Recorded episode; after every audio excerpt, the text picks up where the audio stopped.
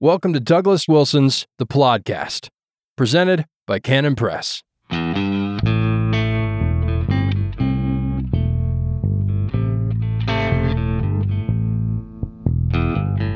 Yes, God. God don't never change. So, this is the plodcast, episode 294. Uh, I'm Douglas Wilson, and I'm grateful that you decided to join me. So, I'd, I'd like to begin here by talking a little bit about infant baptism. I'm a Presbyterian, and we baptize infants. And not only do we baptize infants, we it seems like recently we've been doing it every week. So, reminds me of the of the joke Mark Twain once told. He Mark Twain was once asked if he believed in infant baptism, and he said, "Believe in it." He said, "Why, I've seen it done." So, uh, what is the uh, what is the ground for infant baptism? For many people who grew up in evangelical Baptistic circles, it is regarded as sort of a a Romish holdover that the the reformers Luther and Calvin and Zwingli and Butzer and all those guys did a great job in getting us free from the clutches of Rome, but they they didn't escape they didn't get to escape velocity on every issue. And it is said, it's argued that that infant baptism was one of those things that, where they didn't get to escape velocity.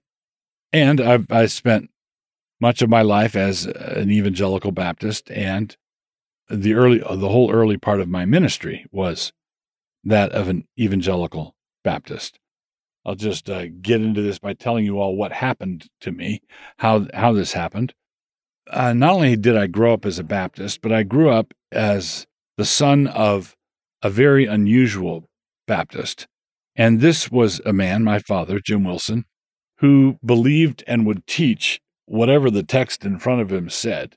I don't think I don't believe with absolute consistency, but he did a remarkable job of it. And so it was from him, my father, kind of an Anabaptist, a godly Anabaptist type. He's the one who taught me the doctrine of generational succession. And the short form of that is that you can expect Christian parents can trust God for the salvation of their kids. And my dad was sort of a really weird exception to the general pattern. Many Christian uh, teachers think that you just hope and pray for the best, and if it doesn't turn out, that these things happen sometimes. But Dad was very convinced from Scripture that we could trust God for the salvation of our children. Uh, a doctrine I now have come to call covenant succession. Covenant succession. Now, when and I won't go into all the details of this, but I became a Calvinist in 1988. And I was in the middle of preaching through Romans, which turns out in retrospect to have been a bad idea. And I began preaching Calvinistically. And when that happened, we were the only Reformed church on the Palouse, the area where uh, we are. Um, Moscow, Idaho, and Pullman, Washington are right in the middle of the Palouse. And because we were the only Reformed church, we started to attract sort of Presbyterian refugees or Reformed refugees who started coming because the messages were Calvinistic now. And then one young couple came and they had a baby and they asked me to baptize it. And my, my reaction was, Are you are you crazy? You know, what I, what what are you doing? What are you talking about? And I I be I realized, okay, I'm gonna have to read up on this. I'm gonna have to study this.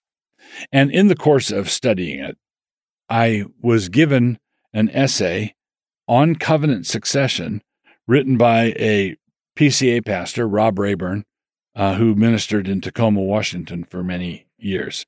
So, Rob Rayburn was a Presbyterian who wrote a paper on covenant succession. And he was the first person I'd ever encountered who was arguing the same thing that my dad had argued that you can trust God for the salvation of your kids. But the thing that threw me was that he connected it to infant baptism. And the connection amounted, for me, the connection amounted to this. Why don't you put your money, uh, your money where your mouth is?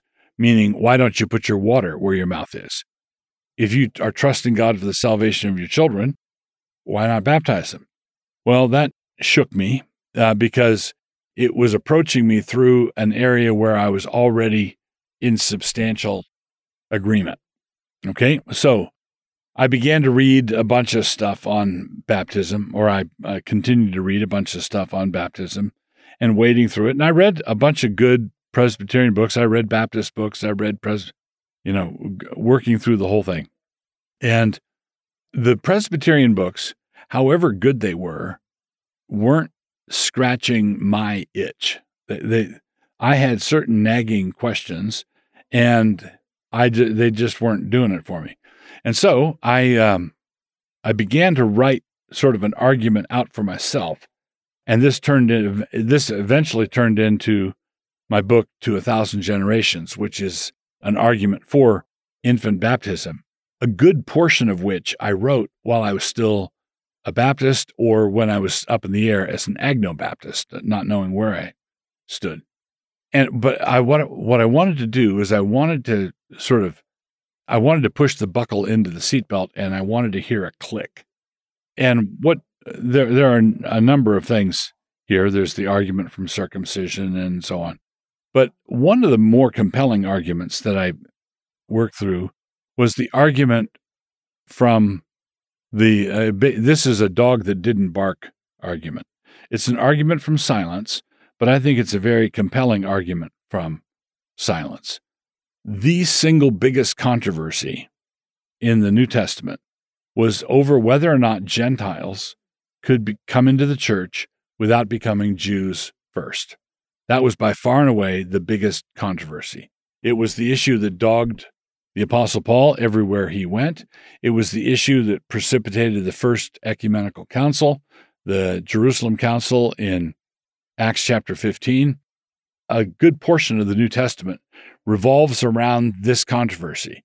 Can Gentiles, uncircumcised Gentiles, become Christians without becoming Jews? Can they become Christians simply on the strength of baptism without having to be circumcised as well? Okay, that's the that's the um, presenting issue, and it was hugely controversial. Now, let's flip this around. Given the fact that there was such an uproar over Gentiles coming into the church without becoming Jews, what would the uproar have been like if people who were manifestly Jews, like a nine day old infant boy who's just been circumcised, what would the uproar have been not only not only are you letting Gentiles who are not circumcised into the church, but you're kicking Jewish children out. Now, could that have happened without controversy?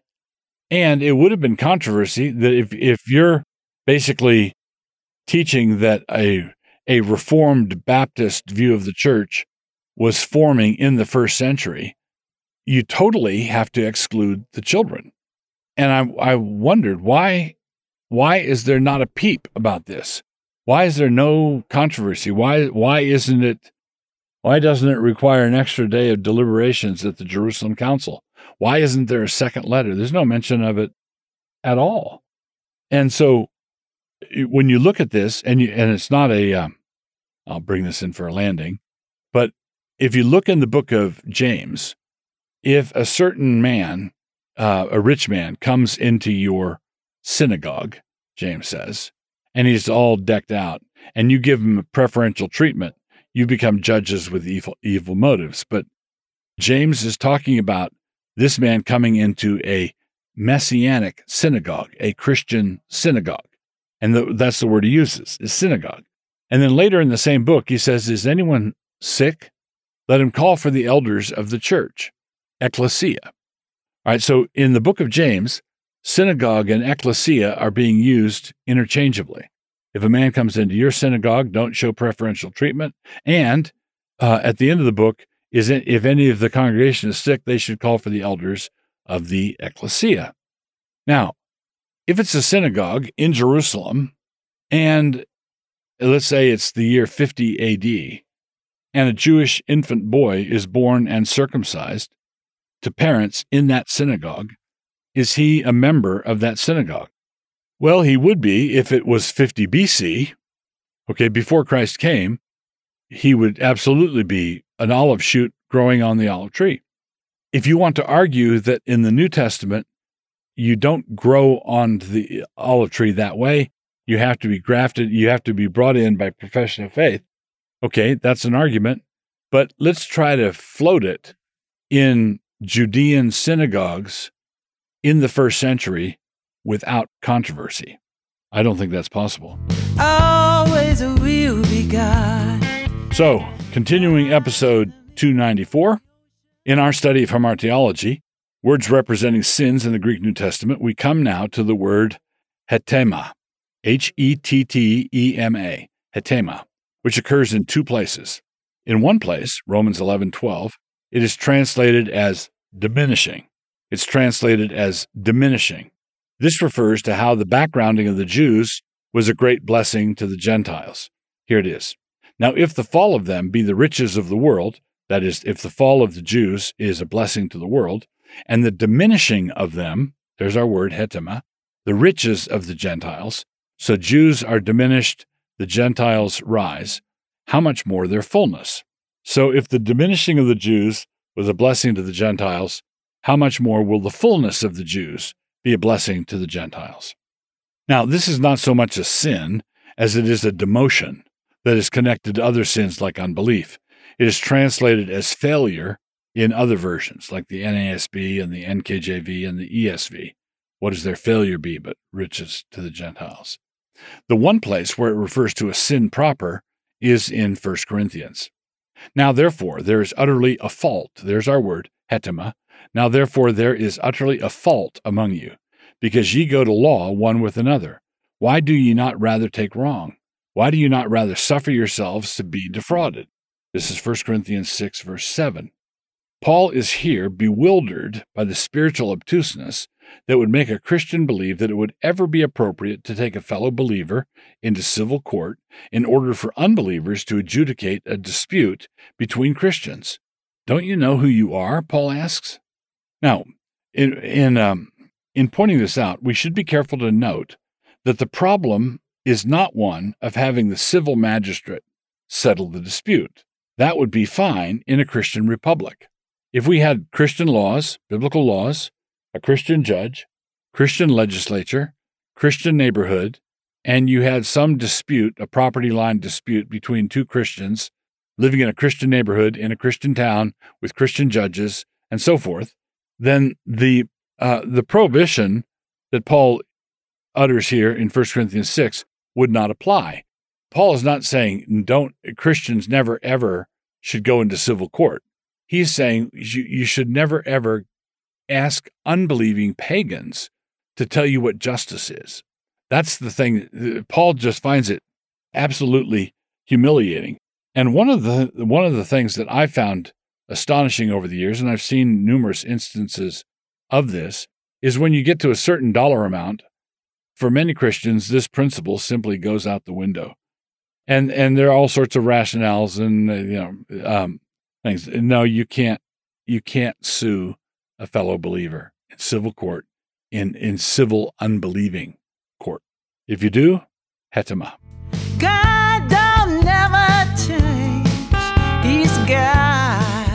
All right, so carrying on with episode 294 of the plodcast, we come now to a my book review, and the book uh, is written by a gent named Geary, G E A R Y, G E A R Y, Geary, and the book is called Wit's End. Wit's End.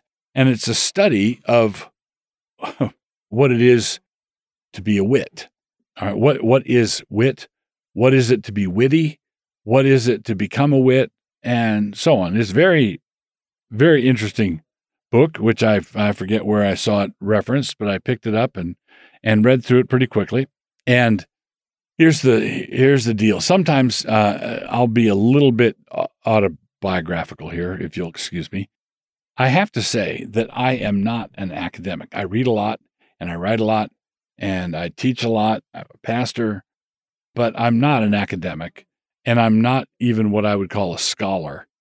Those things are over my head, I think. someone might say, "Well, what are you then? You are you're something. Um, what are you?" I would say, "Well, I think I'm a wit." All right. To which someone will reply, "Well, you're half right." anyway, I love words. I love the rumble tumble of words. I love rummaging in dictionaries. I love reading books of quotations. I love books like this, Wits End. And I'll, I'll put it this way: this uh, this fellow Geary did a really good job of assembling a bunch of quotes on wit and observations from different thinkers about wit. Some of his arrangement, I think, is a, is a bit tedious, and some of the things he does is not not quite the thing, but it was still well worth the read. If you're interested in the subject at all, as I certainly am, it was well worth the uh, uh, well worth the time spent. A lot of people have spent a lot of time analyzing what is it? What you know, where did that snappy comeback come from? What is um, what, what is it that makes our brain go in that direction? Uh, this uh, writer Geary points out that punning, much the much disparaged pun, is something that sort of equips people, trains people to think in witty categories. So I'll just leave you with that. It's um, worthwhile. I'll commend it with a few provisos.